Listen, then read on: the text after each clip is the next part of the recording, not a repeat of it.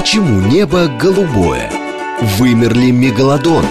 Существует ли жизнь за пределами Земли? Почему чешется укус комара?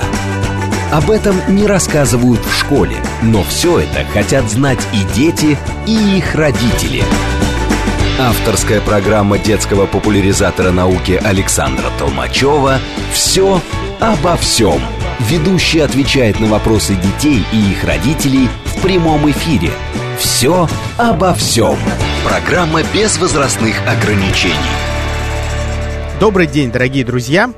В эфире радиостанции «Говорит Москва» Александр Толмачев и наша познавательная передача об окружающем мире для всей семьи «Все обо всем». Мы продолжаем цикл наших встреч «След человека на земле», мои рассказы для детей и их родителей – про то, как человек меняет и уже изменил природу нашей планеты, и что же нам теперь с этим делать. Друзья, сегодняшняя наша тема «От чего страдают моря и океаны?» И мы с вами двинемся э, по той же самой линии, по которой мы шли и прежде, да, мы говорили на предыдущей встрече с вами о том, как человек эксплуатировал реки, как вообще цивилизации появились именно на больших реках, и что в итоге с этими реками стало с течением а, и в ходе, а, и в ходе развития цивилизации, да, по развитием научно-технического прогресса. А, и давайте сегодня поговорим о морях и океанах, и надо сказать, что, и, что человек всегда эксплуатировал море, наряду с развитием сельского хозяйства, про которое мы говорили, да, э, исчезновением охоты и развитием животноводства, человек постоянно занимался в том числе и рыбной ловлей. Ну, если э, до нашей эры и в, первое тысячелетие, да и второе тысячелетие, человек, в общем, э, никогда не наносил серьезного урона э, океану, а точнее вот э, той живности, которая в нем обитает. С 20 века, надо сказать, начались большие серьезные проблемы. Давайте вот о чем э, поговорим, друзья. Вот прежде чем мы, мы начнем рассуждать прямо сейчас с вами вместе о том, а, каким образом пострадали океаны, поговорим о том, какие проблемы были у людей с рыбной ловлей с точки зрения современного человека. Вот смотрите, как только когда большой корабль отправлялся э, на, в океан для того, чтобы ловить рыбу, проблемы возникали сами собой.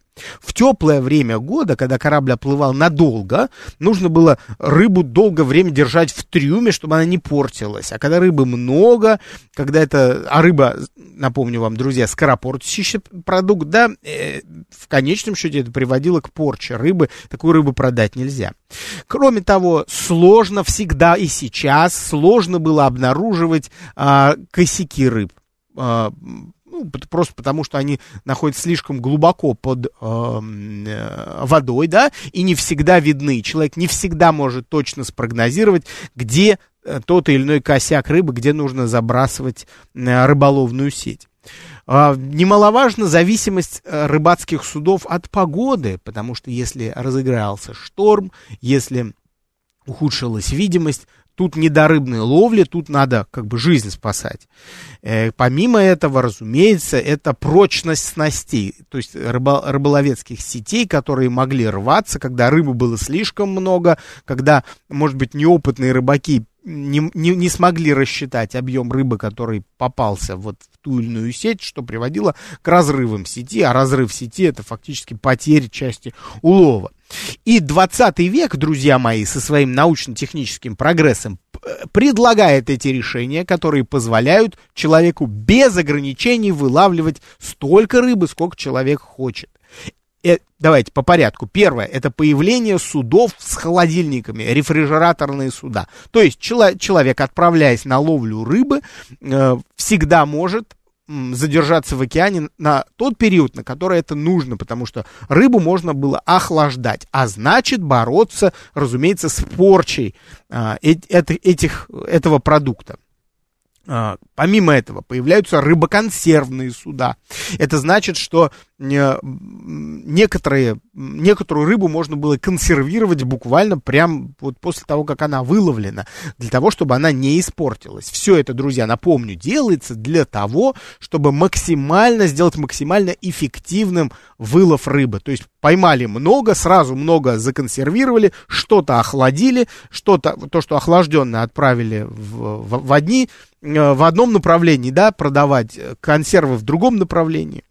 А, определение косяков глубоко под водой. Человек изобретает гидроакустические приборы, благодаря которым удается без особой сложности определять, куда движутся те или иные рыбы, следить за их повадками. Развивается биология, а точнее их теология, наука о рыбах, эм, и изучая их и используя знания о рыбах, человек эм, изучает их повадки, изучает направление их движений и может таким образом предсказывать, в какие моря лучше идти за какой рыбой.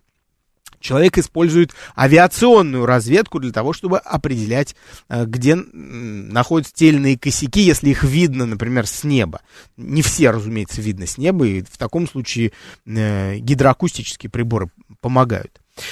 Далее, управлять э, сетью, а сети становятся очень большими и очень прочными, можно теперь с помощью э, гидролокационного оборудования, которое устанавливается на саму сеть, и можно следить за ее положением на дне, что конечно, не может не радовать, да, рыбака здесь, потому что можно всегда гарантировать, что сеть э, расположена правильно, таким образом, чтобы она максимальное количество рыбы смогла выловить. Вот. Здесь же помогают и радионавигационные системы, которые снижают зависимость от погоды. А, сети становятся исключительно прочными, потому что в 20 веке человек начинает использовать а, синтетические материалы, которые не рвутся. Попробуйте руками порвать леску. Вы а, кожу порвете на руках, да, но леску порвать очень тяжело. Ну и, разумеется, то, о чем я уже сказал, планирование рыбной ловли ведется на научной основе. То есть наука и техника помогают человеку. И все это, конечно, очень, с одной стороны, радует нас с вами, да, потому что, ну, получается, что мы можем очень эффективно вылавливать колоссальное количество рыбы. А с какой все это целью делается, кстати говоря? Не забывайте, друзья, для того, чтобы прокормить растущее население планеты. И теперь следующий вывод, который мы можем с вами сделать. Получается, что человек почти без ограничений может ловить любое количество рыбы, которое он пожелает. Какое здесь следствие, друзья мои? Что аппетиты вот эти вот бесконечно возрастающие приводят к чрезмерному вылову рыбы, поскольку рыба это ресурс э, возобновляемый, конечно, но не так быстро, да, он быстро истощается. И в 60-е и 70-е годы а, происходит буквально катастрофа в океане, да, потому что человек истощает запасы рыбы в океане. И ловить рыбу вот так без ограничений, как можно было в 60-х, в 70-х годах прошлого столетия, оказывается невозможно. Помимо этого, э, возникает, друзья мои, э, такая вот оборотная сторона э, истории с выловом рыбы. Это тот факт, что человек, вылавливая большое количество той рыбы, которая ему нужна, все равно будет неумышленно вылавливать что-то, каких-то животных, которые ему не нужны. И что же с ними будет? Какова их судьба? Что же человек прямо их сразу возьмет и вытащит, и, э, отберет и отпустит в воду и скажет, плыви, дорогой друг, не хотели мы тебя поймать? Да ничего подобного. Конечно, ничего такого не будет. Это фактически вылов нужной человеку рыбы приводит к, массивному вылову животных, которые не нужны человеку. Но они тоже погибнут. Они тоже исчезнут. Почему? Потому что сети велики по размерам, масштаб э, рыбной ловли колоссальный, и э, вот э, такое явление, как прилов, да, прилов, то есть лишний вылов каких-то животных, в его, э, в него включают обычно акул, например, да, акулы заплывают в рыболовные сети, потому что там много рыбы, и тоже ловится. Э, здесь же могут быть и малые китообразные, например, белухи, или тюлени, который, которых тоже привлекает рыба не менее нашего. Черепахи. Морские птицы, акулы, как я уже сказал, скаты, то есть хищники морские, которые находятся на вершине пищевых цепей, они тоже туда, в эту сеть заплывают и путаются в ней, застревают нередко, и это приводит, к, конечно, к гибели, и не стоит считать, что человек только и озабочен тем, чтобы спасти какого-нибудь небольшого тюленя, запутавшегося в сети, не, конечно, не будет спасать. Вот. Такое разграбление океанов, друзья мои, продолжается вплоть до 80-х годов, когда человек радикально не меняет, э, радикально как раз меняет свою деятельность для того, чтобы начать раз, э, заниматься разведением рыбы в фермах, в специальных садках, то есть такие сети, которые находятся вот в естественных резервуарах, то есть там пресноводных рыб э, разводят в садках, в реках, в озерах, в пресной воде, морских, соответственно, в морских резервуарах. Вот, появляются рыбные хозяйства, где человек начинает специально выводить ту рыбу, которая ему нужна, следить за ее здоровьем, вот, следить, чтобы она не уплывала, следить, чтобы к ней в садок никто не заплывал лишний, вот. И, казалось бы, звучит это очень даже здорово, соглаши, согласитесь, друзья мои.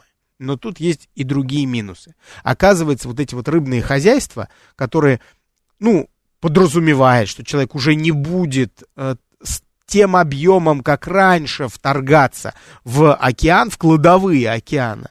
Э, на самом деле здесь есть и, и отрицательная сторона, в частности, вот они в чем заключаются, друзья мои. На самом деле человек, создавая рыбное хозяйство, э, все равно разреша, разрушает естественную среду обитания каких-то животных. В частности, вот э, хороший пример это разрушение мангровых лесов. Знаете, мангровый лес, что это такое? Да? Деревья, которые растут прямо из воды, и у них э, а, часть корней, она обнажена и вот и покрыта корой, вот как ствол дерева. Вот. И вот эти мангровые леса, растущие из воды, они разрушались в Юго-Восточной Азии, когда расчищали места под креветочные фермы. Креветки должны жить и, и, и живут на небольшой глубине, и как раз мангровые леса, вот те самые, которые растут из воды, они мешали для создания таких креветочных ферм. Помимо этого, рыбы и другие животные, которых разводят в рыбных хозяйствах, они, разумеется, болеют. И нужно понимать, что заболевшая одна рыба при большой плотности э, нахождения рыб в садке а, разумеется, заразит своих соседей. Поэтому следить за здоровьем, разумеется, нужно и очень тщательно, и быстро отслеживать появление тех или иных заболеваний, а лучше бы заниматься профилактикой. Вроде бы, смотрите, логика моих рассуждений, она простая, понятная, да и ребенку понятно, о чем речь. Но задумайтесь, если заниматься постоянно профилактикой, то есть давать рыбам антибиотики, то э, фактически мы получаем уже не совсем ту рыбу, которую мы хотели с вами. Да? В природе мы можем выловить чистую, здоровую, сильную рыбу, которая постоянно получает большую физическую нагрузку. Вот, у нее крепкий иммунитет, уж проходит она большие расстояния, постоянно иммунизируется, встречаясь с антигенами в природе. А тут в садке что мы имеем? Изолированную, рафинированную особь, которая еще и переела антибиотиков. Далее, смотрите, а, вот такая вот рыба, будь, будь она больна или просто она заражена, и, то есть имеющая в, своем организме некоторое содержание антибиотиков, она может э, выплывать из садка и заражать рыб других, которые вот в естественной среде своей обитают по соседству. Вот. При том, что э, э, вырвавшись из садка, ну вот не одна рыба, разумеется, вырв, вырвется, а некоторые будут просто выплывать, это вполне естественный э, процесс. Вырвавшиеся рыбы, они фактически попадают в чужую экосистему, где они начинают конкурировать с теми видами, которые там жили, вот, могут на них охотиться. И хорошо, если их съедят, и те исчезнут. А если наоборот, если рыбы, которых человек выводит, они становятся, оказываются сильнее рыб, которые э, живут по, по, по соседству, это приводит к часто непоправимым изменениям в окружающей среде. Кроме того, на рыбные хозяйства могут заплывать э, хищники, которые тоже интересуются этими рыбами. Это и акулы, и дельфины, и тюлени. Вот. И, то есть животные, которые так же, как и мы, являются суперхищниками, сверххищниками, да, на вершине пищевой цепи, тоже интересуются этой рыбой. В общем, к чему вот этот мой рассказ, друзья мои? Он очень простой. Смотрите, я просто хотел а, донести до вас элементарную мысль, что человек, занимаясь разграблением океанов с точки зрения фауны э, и уменьшая количество рыбы э, в океане, не только себя подвел к, к определенной черте, когда, в общем, рыба стала очень дорогим продуктом, он еще и многих других животных в океане к этому подвел, потому что рыба, не крупная рыба, сельдевая, например, рыба, да, а, они, они являются кормовой базой для большого количества животных, которые тоже в океане жили, и в общем, э, я уверен, они не понимают, что происходит, да, почему их еда исчезла в 80-е годы прошлого века, и что теперь с этим делать, сколько веков еще нужно рыбам, рыбам, да, для того, чтобы восстановить свою прежнюю численность. Давайте рассуждать дальше. Давайте рассуждать дальше. Мы с вами а, а, на предыдущих встречах говорили вот, о том, что, в частности, в 19, а, а на самом деле в 20 веке повышается количество парниковых газов в атмосфере. В частности, я говорю про углекислый газ. Его становится действительно очень много. И сейчас э, такое явление, как глобальное потепление, о котором мы еще обязательно поговорим в ходе нашего цикла, э, оно связано с накоплением вот этих парниковых газов, среди которых один из них, да, это углекислый газ. Углекислый газ, оказывается, прекрасно растворяется в воде, как и кислород. Но это неудивительно, вы мне скажете, да, вы прекрасно это и без меня понимаете, что он там растворяется, потому что как бы его потребляли растения. Растения, которые живут в воде, а именно водоросли, одноклеточные, более сложно устроенные, разумеется, потребляют углекислый газ. Ну, из чего им производить сахара, которые их питают? Только из углекислого газа. Углекислый газ растворяется в океане. Значит, а, это приводит к тому, когда его слишком много, происходит такое явление, простыми словами говорю, друзья, как закисление океана. Оно связано с тем, что углекислый газ, проникая в воду, формирует э, угольную кислоту, которая в конечном счете распадается в том числе на ионы водорода, и на ионы водорода, которые закисляют воду.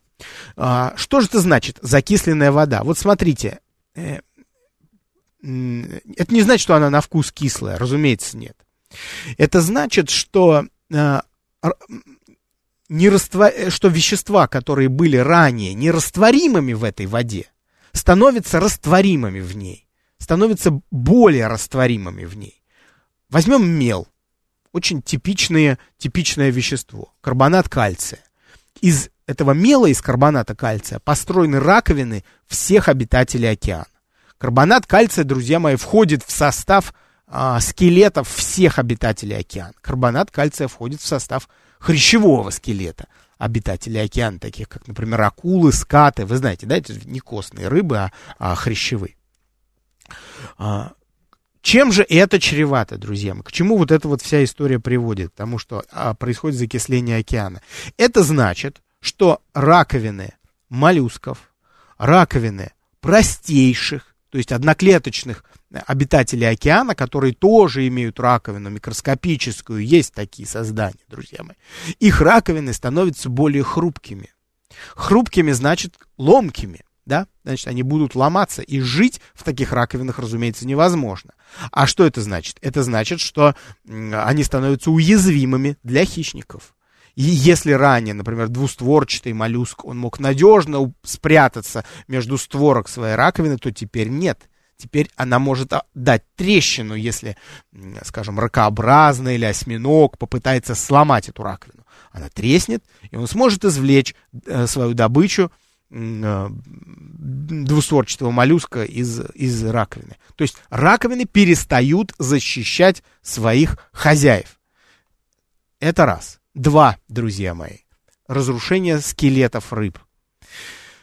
Либо разрушение, либо недостаточная прочность скелетов рыб, либо э, сбои при формировании, то есть закладки внутриутробно, за закладки внутри э, на эмбриональном этапе развития скелетов э, рыб и других позвоночных океана, потому что они все животные океана берут карбонат кальция из оттуда, из воды, из океанов. Если океан закислен, взять его оттуда становится гораздо сложнее. Строить из него что-то в океане становится гораздо сложнее. Ну и, конечно, а, страдают рифостроители. Да? В, в, в, мы живем в мире, где рифами, постройкой рифой, рифов занимаются, друзья мои, кто? Коралловые полипы, разумеется. Коралловые полипы величайшие создания, легендарные, которые за сотни тысяч лет отстроили колоссальный барьерный риф. Мы знаем, недалеко от Австралии он находится. Это самое большое сооружение воздвигнутое на нашей планете живыми существами, его видно из космоса очень хорошо. И э, надо понимать, что э, риф, барьерный риф в частности, и другие, множество других рифов в Красном море, да везде, они построены из того же самого карбоната кальция, который разрушается под действием закисленной воды. А к чему это ведет, друзья мои? Это ведет к э, тому, что риф перестает быть прочным, риф перестает служить опорой и защитой для коралловых полипов. А в чем же проблема? Вы меня спросите. Ну хорошо, а при чем, ну, рифы и рифы, а что, а что здесь ужасного такого? Вот давайте, друзья мои, настало время и об этом поговорить. Что же, почему же мы так все переживаем за счет риф, насчет рифов? Да, они вроде так далеко от нас. Катастрофа, друзья мои, в том, что, э, в том, что а, рифы это место обитания одной четверти всех живых существ, которые живут в океане. При, при этом рифы покрывают всего 1% дна океана. Вот вообразите себе, сейчас еще раз внимательно. Рифы в океане занимают всего 1% морского дна. И вот на этом одном проценте живет каждое четвертое живое существо в океане. Вообразить себе, насколько плотно они там живут. Это огромная коммунальная квартира, где всем хорошо, никто ни с кем не ссорится. Все нашли свою маленькую нишу, помогают друг другу, кормят друг друга, выживают, постоянно охотятся друг на друга. Но так ведь и должно быть. И что же происходит э, в настоящее время? Риф перестает быть надежным убежищем для коралловых полипов, значит, разрушается сам риф, исчезает кормовая база для э, э, множества ракообразных, для множества беспозвоночных других, которые живут на рифе. Если их становится меньше, то меньше становится рыбы, которая живет на рифе. Вот. А значит, потихоньку мы приходим к тому, чтобы просто о, биологическое разнообразие океана снизилось э, крайне критично, да? То есть, как минимум, на 25% а, может упасть биологическое разнообразие в океанах, если погибнут рифы. Сколько лет на это уйдет, мы можем это с вами посчитать а, очень несложно. Не исключено, что а, в, в течение ближайших 100 лет могут погибнуть рифы. Об этом идет речь, друзья мои. Э, самое неприятное, друзья, что наш разговор только, только начинается. Закисленная морская вода разрушает рифы и раковины, и скелеты животных. Далее, друзья мои, помните, мы с вами говорили о удобрениях, которые смывают реки и грунтовые воды с сельскохозяйственных угодий суши. Куда эти удобрения поступают? В реки. Мы с вами говорили о том, что пресная вода может начать цвести, она зацветает, в результате этого образуется мертвая зона на дне, вымирают обитатели пресной воды. Что же происходит в океане? Потому что все реки, как известно, текут в моря и в океаны. Что же происходит в океане? То, что удобрения, разумеется, попадут и в океан, и там будут накапливаться. Если в реке обмен чистой воды – все-таки какой-то есть, потому что там постоянно талая вода или грунтовая вода выходит, новая, свежая, обновление воды происходит, то в океане нет. А, весь азот и фосфор удобрений, который приплыл в океан, он там и останется. И какая же там его судьба ожидает? Вот об этом мы с вами будем говорить после а, новостного перерыва, дорогие друзья. Почему небо голубое? Вымерли мегалодон? Существует ли жизнь за пределами Земли? Почему чешется укус комара? Об этом не рассказывают в школе, но все это хотят знать и дети, и их родители. Авторская программа детского популяризатора науки Александра Толмачева «Все обо всем». Ведущий отвечает на вопросы детей и их родителей в прямом эфире. «Все обо всем». Друзья мои, всем привет, это Александр Толмачев, все обо всем. Мы с вами продолжаем говорить о том, как и как и от чего сейчас страдают моря и океаны. И вот мы уже начали с вами говорить об истреблении рыбы в океане, да, к чему привело бесконтрольное истребление рыбы, вылов чрезмерный в 20 веке, в частности в 60-е и 70-е годы прошлого столетия, как появились рыбные фермы. И продолжили мы э, беседу э, в прошлой получасовке о том, что происходит с удобрениями в океане, да, то есть куда это удобрение а, направляется. И вот попав в океан, друзья мои, удобрения, внимание, а, запускают процесс цветения фитопланктона, то есть микроскопических водорослей, так же, как это происходит в пресной воде.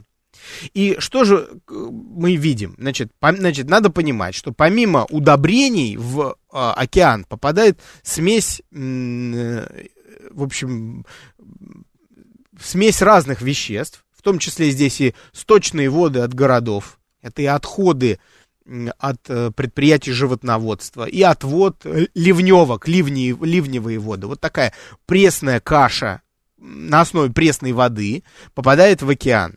Пресная грязная вода, вот эта, она удерживается на поверхности э, и образует такой верхний слой э, над соленой водой с большей плотностью. И при этом при этом она теплее и легче. Вот она и остается наверху. И солнечное тепло, которое, разумеется, нагревает вот этот пресный, пресный слой с удобрениями, со сточными водами, он эм, фактически становится средой для размножения большого числа морских водорослей, которые там вот в этой пресном слое, в этом начинают размножаться. И их становится действительно очень и очень много, что их вплоть до того, что их видно буквально из космоса, вот эти вот пятна цветения в тех местах, куда впадают, в океане, куда впадают, в океанах, куда впадают реки.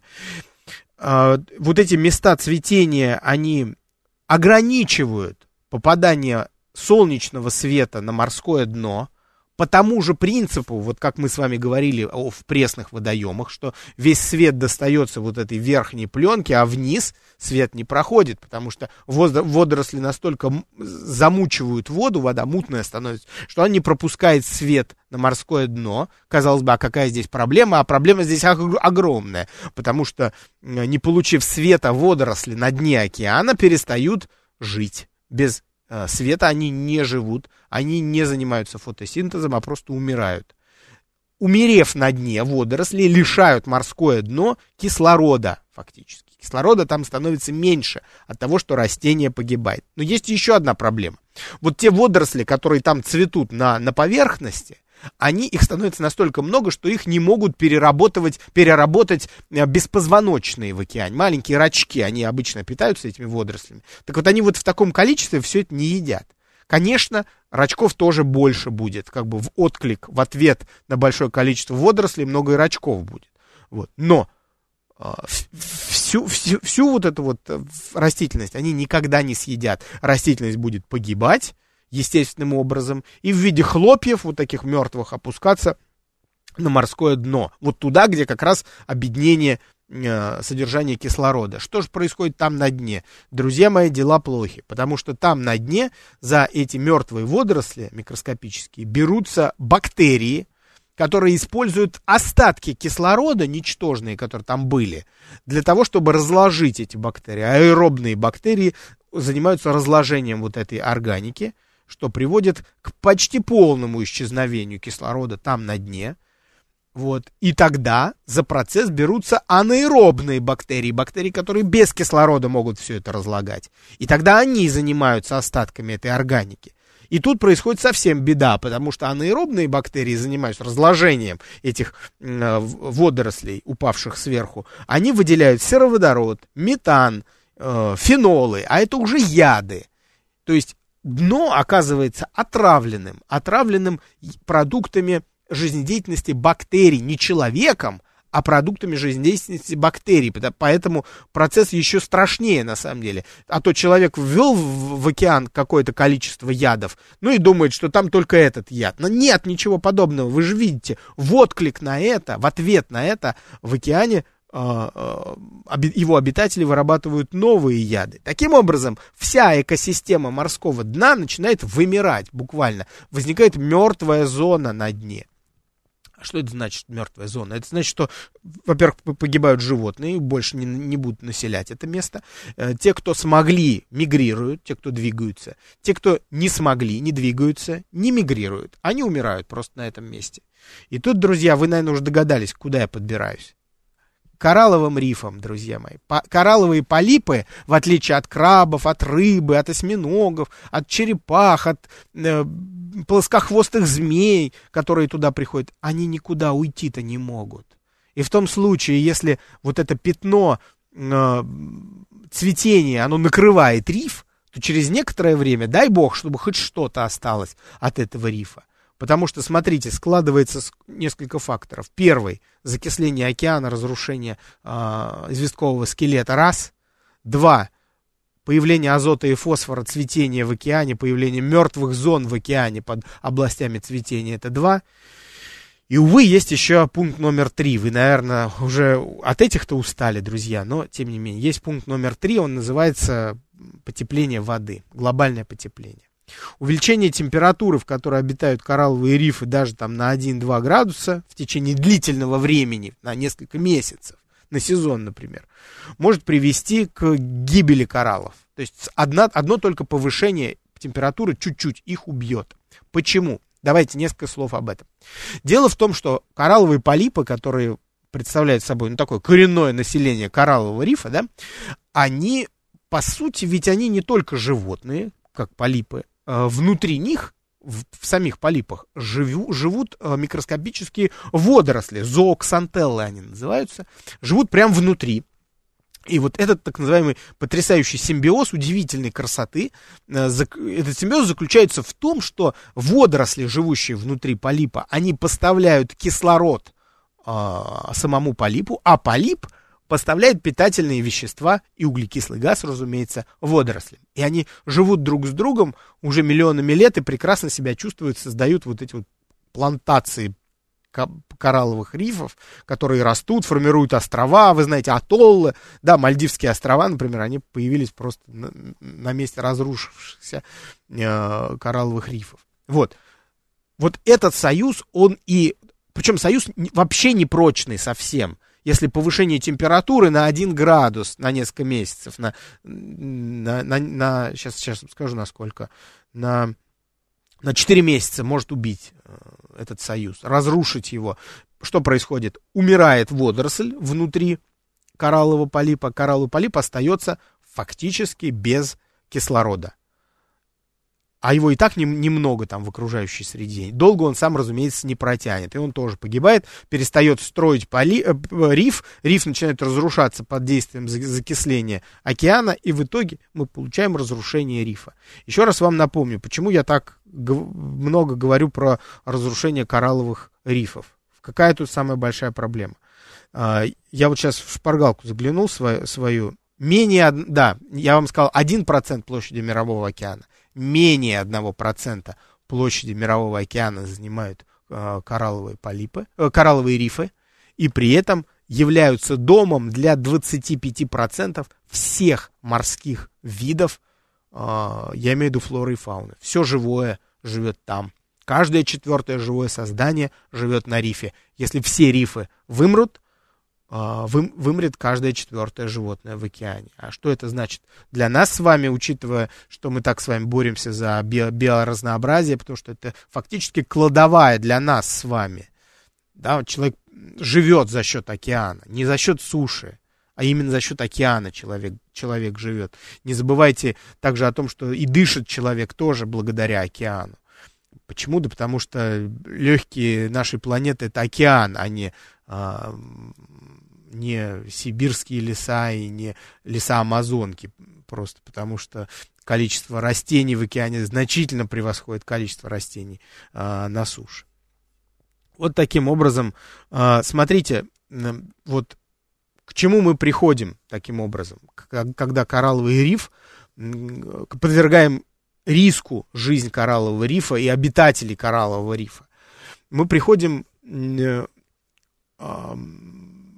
мы, мы, мы приходим к тому, что для того, чтобы восстановить вот то, что сейчас происходит, нам нужно э, заниматься не только там парниковыми газами, да, не только уменьшать количество, хотя бы немножко сократить количество парниковых газов, содержание их в атмосфере, для того, чтобы э, уменьшить закисление океана благодаря проникновению углекислого газа в океан. Помните вот этот момент?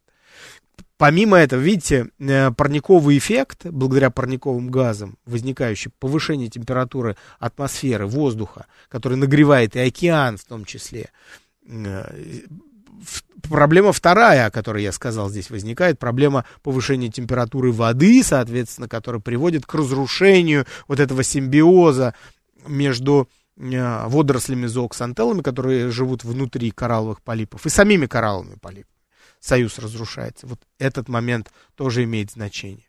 Вот. Помимо этого, конечно, это удобрения в колоссальном количестве, смываемые в океан. Что с ними делать? Как ограничить их поступление в океан? Тоже это колоссальная проблема, огромный вопрос. Не очень понятно. Э, мы же не можем остановить русло рек. Мы же не можем на каждую, на каждую реку поставить химический фильтр, который бы удерживал азот и фосфор от попадания в океан. Сложно сказать. Таким образом, смотрите, друзья, обитатели океана в целом, я говорю не только о рыбах, я, конечно, говорю в первую очередь о, например, планктоне, да, о беспозвоночных животных, которые представляют собой основу питания для рыб. Потому что сама пищевая цепь выглядит вот так. Давайте мы по ней пробежимся немножко. Сама пищевая цепь выглядит так. А, планктон питается микроскопическими водорослями, фитопланктоном. Планк... Сам планктон, его поедают рыбы, мелкие рыбы. Мелких рыб поедают рыбы крупные. А мелких рыб также могут поедать китообразные, например, горбатые киты. А крупных рыб поедают большие хищники. Да, большие хищники, например, морские млекопитающие, самые разные.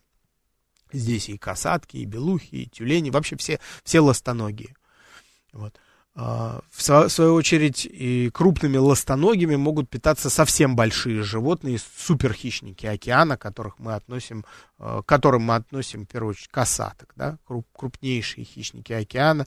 В эту, в эту же категорию попадают и а, кашалоты, да. Кашалоты питаются большими гигантскими кальмарами, которые живут на очень большой глубине, и кашалоты благодаря своим особым навыкам глубинного заныривания, да, на них могут охотиться, и благодаря своим эхолотам встроенным они их там обнаруживают и э, поедают.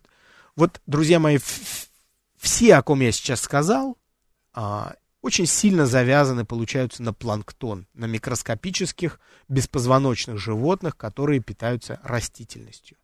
И вот если э, мы создадим условия, в которых планктон не сможет существовать больше, в океане, а, то и все осталь... все остальные пищевые цепи рухнут, то есть исчезнут все те животные, о которых мы сейчас говорили. Сейчас, кстати говоря, а, колоссальным резервуаром и местом обитания планктона в океане является Пятый океан, то есть океан Антарктиды, который окружает ее. Это самая чистая часть мирового океана, куда человек просто, ну, просто по массе ограничений, понятных, очень далеко от континентов она находится. Еще человек не добрался, еще суровый климат, сильнейший ветер в тех широтах. В общем, человек туда редко заплывает, только исслед... исследовательские станции там стоят. И в итоге, благодаря этому, а, экологические системы а, Антарктического океана, они еще весьма и весьма в неплохом состоянии, в отличие а, всего остального. И человек, создавая точнее так, человек, занимаясь своей привычной нам деятельностью, невольно создал тиски, такой треугольник, я его даже называю, не совсем тиски, а именно треугольник, а, вот из трех важнейших проблем, которые он причинил природе, это загрязнение воды, Я говорю в первую очередь про... Вот сейчас я говорю в первую очередь про а, удобрения, которые попадают в океан. Второе – это изменение климата, то есть глобальное потепление. И третье – это чрезмерный вылов рыбы из океана. Вот а, занимаясь и первым, и вторым, и третьим, человек идет очень уверенной поступью и весьма быстрой к уничтожению всего живого в океане. Вот где-то что-то надо уменьшить. Человек уменьшил чрезмерный вылов, занимаясь а, рыбными хозяйствами, разводя рыбы в закрытых садках. Это как бы здорово, но при этом не забудьте, о чем мы говорили в самом начале, что и тут есть проблемы, что рыбы, которые вырываются из садков, они могут нарушать стабильность экологических систем, мешать другим животным, которые могут обитать по соседству. Что касается загрязнения воды и, э, измени, и изменений климата, то есть потепления, это по-прежнему очень открытый вопрос. Мы не можем точно сказать, что мы можем здесь сделать. Очень тяжело. А, друзья мои, вот такова история океанов. Таким образом, таким, вот так они страдают от э, нашего с вами вторжения, от разграбления э, человеком. И здесь же и проблема с закислением морей, очень важная, да, учитывая, что поглощ, происходит поглощение углекислого газа из окружающей среды. Вот, есть ли, вопрос такой зададим себе, смотрите, друзья, есть ли а, животные, которые все это могут пережить. И знакомы ли мы с ними, да? Есть. И я говорю про медуз. Вот удивительным образом, в силу того, что э, у медуз нету скелета, и вообще им не нужен кальций для постройки чего бы то ни было в организме, какого-то каркаса, у них гидроскелет, так называемый, э, они вполне себя хорошо чувствуют в закисленной воде, это раз. Второе, они удивительным образом оказались нечувствительны к повышению температуры в океане. Получается, два фактора уже их а, не останавливают. Получается, что только поступление ядовитых веществ может как-то их остановить, медуз, да? Но получается, что и это не, не останавливает. И именно поэтому мы с вами, те из вас, кто внимательно следит за новостями, или удалось вам побывать э, в экзотических странах, где вы, возможно, видели полчища медуз, их вот нашествия в Юго-Восточной Азии, в частности. Вот. А, действительно, количество медуз сейчас только увеличивается. Связано это с тем, что они отлично себя чувствуют вот в этой среде, в среде, а, где тепло и кисло, получается, они конкурируют э, с другими обитателями за еду и едят, поедают икру рыб. Что это означает для нас с вами, для нашей с вами ситуации? Вообразите себе, что мы сейчас вот все предыдущее время мы говорили об уменьшении количества, э, скажем, рыбы в океане, о причинах этого разрушение рифа, закисление воды, чрезмерный вылов. А тут, оказывается, еще и медузы, которым для существования икра рыбы необходима как пища, потому что они ею питаются. Получается, что разрастающиеся э, как бы поколение медуз в океане, они также способствуют уменьшению количества рыб, то есть действуют, ну, как вредители, что ли. Вот. В силу этого увеличение численности медуз в океане и видовое их разнообразие – на самом деле вредит океану. И та численность медуз, которая э, имелась в океане ранее, то есть до того, как человек начал массивно истреблять э, его обитателей, вот она была гармоничной. А вот когда их слишком много, это как раз указывает на том, что вот проблема какая-то. Что их много, это значит, что э, другие не выдерживают создавшихся условий, а медузы прекрасно выдерживают. Более того, они начинают вредить, э, вредить человеку. Немалово и человеку уже вторично, да, обитателям океана. Я ни слова сегодня намеренно не сказал о загрязнении пластиком, потому что это настолько огромная, огромная часть э, в, очень важных знаний, о которых нужно говорить, конечно, отдельно, не смешивать это с рыбной ловлей и с э, закислением океана. Потому что загрязнение пластиком супер большая проблема. Это самый главный загрязнитель э, океана. Во-первых, потому что он не тонет, он отлично плавает, он привлекает внимание животных, в этом катастрофа, да, вон светлые частицы пластика. Я вот недавно вам, друзья, рассказывал про э, ушные палочки, которые, попадая в океан, они лишаются э, вот этой ватных тампонов с обеих сторон, а сама палочка, она крошится и превращается в очень маленькие частицы, которые в океане, благодаря течениям, они не тонут, а вот прям в толще воды находятся. И вот эти крошечные частицы, э, обитатели океана, там самые разные, не только рыбы, они воспринимают как еду. А даже одна частица способна вызвать непроходимость э, кишечного, кишечника, да, у этих животных, это приведет, конечно, к их смерти очень быстро. Вот то же самое касается и эм, частиц резины, о которых мы говорили. Вот сегодня я указывал на то, что помимо удобрений, благодаря рекам в океан попадают смывы э, из города, да, вот и, конечно, э, ливневки, они собирают вместе с дождевой водой с, дорожного покрытия частицы шин, которые накапливаются, конечно, в пресной воде и, разумеется, попадают и в морскую воду в том числе. Вот эти частицы тоже плавучестью обладают и тоже привлекают внимание животных, которые, конечно, не разбирают, что перед ними, вот, поскольку океан вообще мало несъедобного содержит. Все, что плывет в толще воды, пелагические животные могут э, пробовать на вкус и не бояться этого.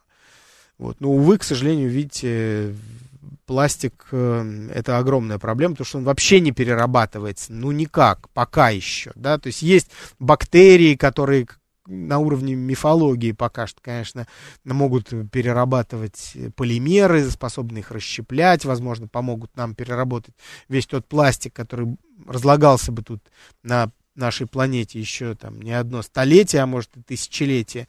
Но сложно сказать, не можем мы пока точно утверждать, что есть кто-то, кто нам поможет разобраться с этим колоссальным количеством пластика. Ведь тот пластик, который был произведен впервые в 20 веке, он ведь по-прежнему сейчас где-то лежит. Вот вообразите себе, друзья мои, что за катастрофа. А уж что говорить про вот за последние две минуты, которые у меня остались, что уж говорить про пластиковые пакеты, которые мы используем в качестве упаковки и выбрасываем их в мусор, который легко попадает в реки, оттуда и в океан, и, конечно, в никаком не переработанном виде попадает в океан, и э, про морских черепах, уверен, многие из вас слышали, и от меня в том числе. Черепахи воспринимают плывущий в, оке... в море, в океане пакет как пищу потому что он очень похож на медуз, которыми они питаются. Вот, и черепахи, проверяя буквально съедобность того, что плывет, а, кроме того, кстати говоря, от него иногда может пахнуть едой, если еда была запакована в пакет, он, конечно, распространяет вот этот запах в воде, который привлекает морских животных, и черепаха берет, пробует э, пакет на вкус, откусывает от него кусочки, что приводит к э, точно такой же кишечной непроходимости и гибели животного. Итак, друзья мои, следующая наша встреча будет посвящена пластику в океане. Отдельная история. Поговорим про пластиковые острова. Существуют ли они, в каких морях они, пластик накапливается, вообще для чего он, можем ли мы от него отказаться. Давайте поговорим об этом в следующую субботу. Вот, а я с вами на сегодня прощаюсь, дорогие мои. Ищите меня в Инстаграме, наберите Александр Толмачев, и мы с вами не будем расставаться. Будете читать мои истории постоянно. Всех благ, Александр Толмачев был с вами. Пока-пока.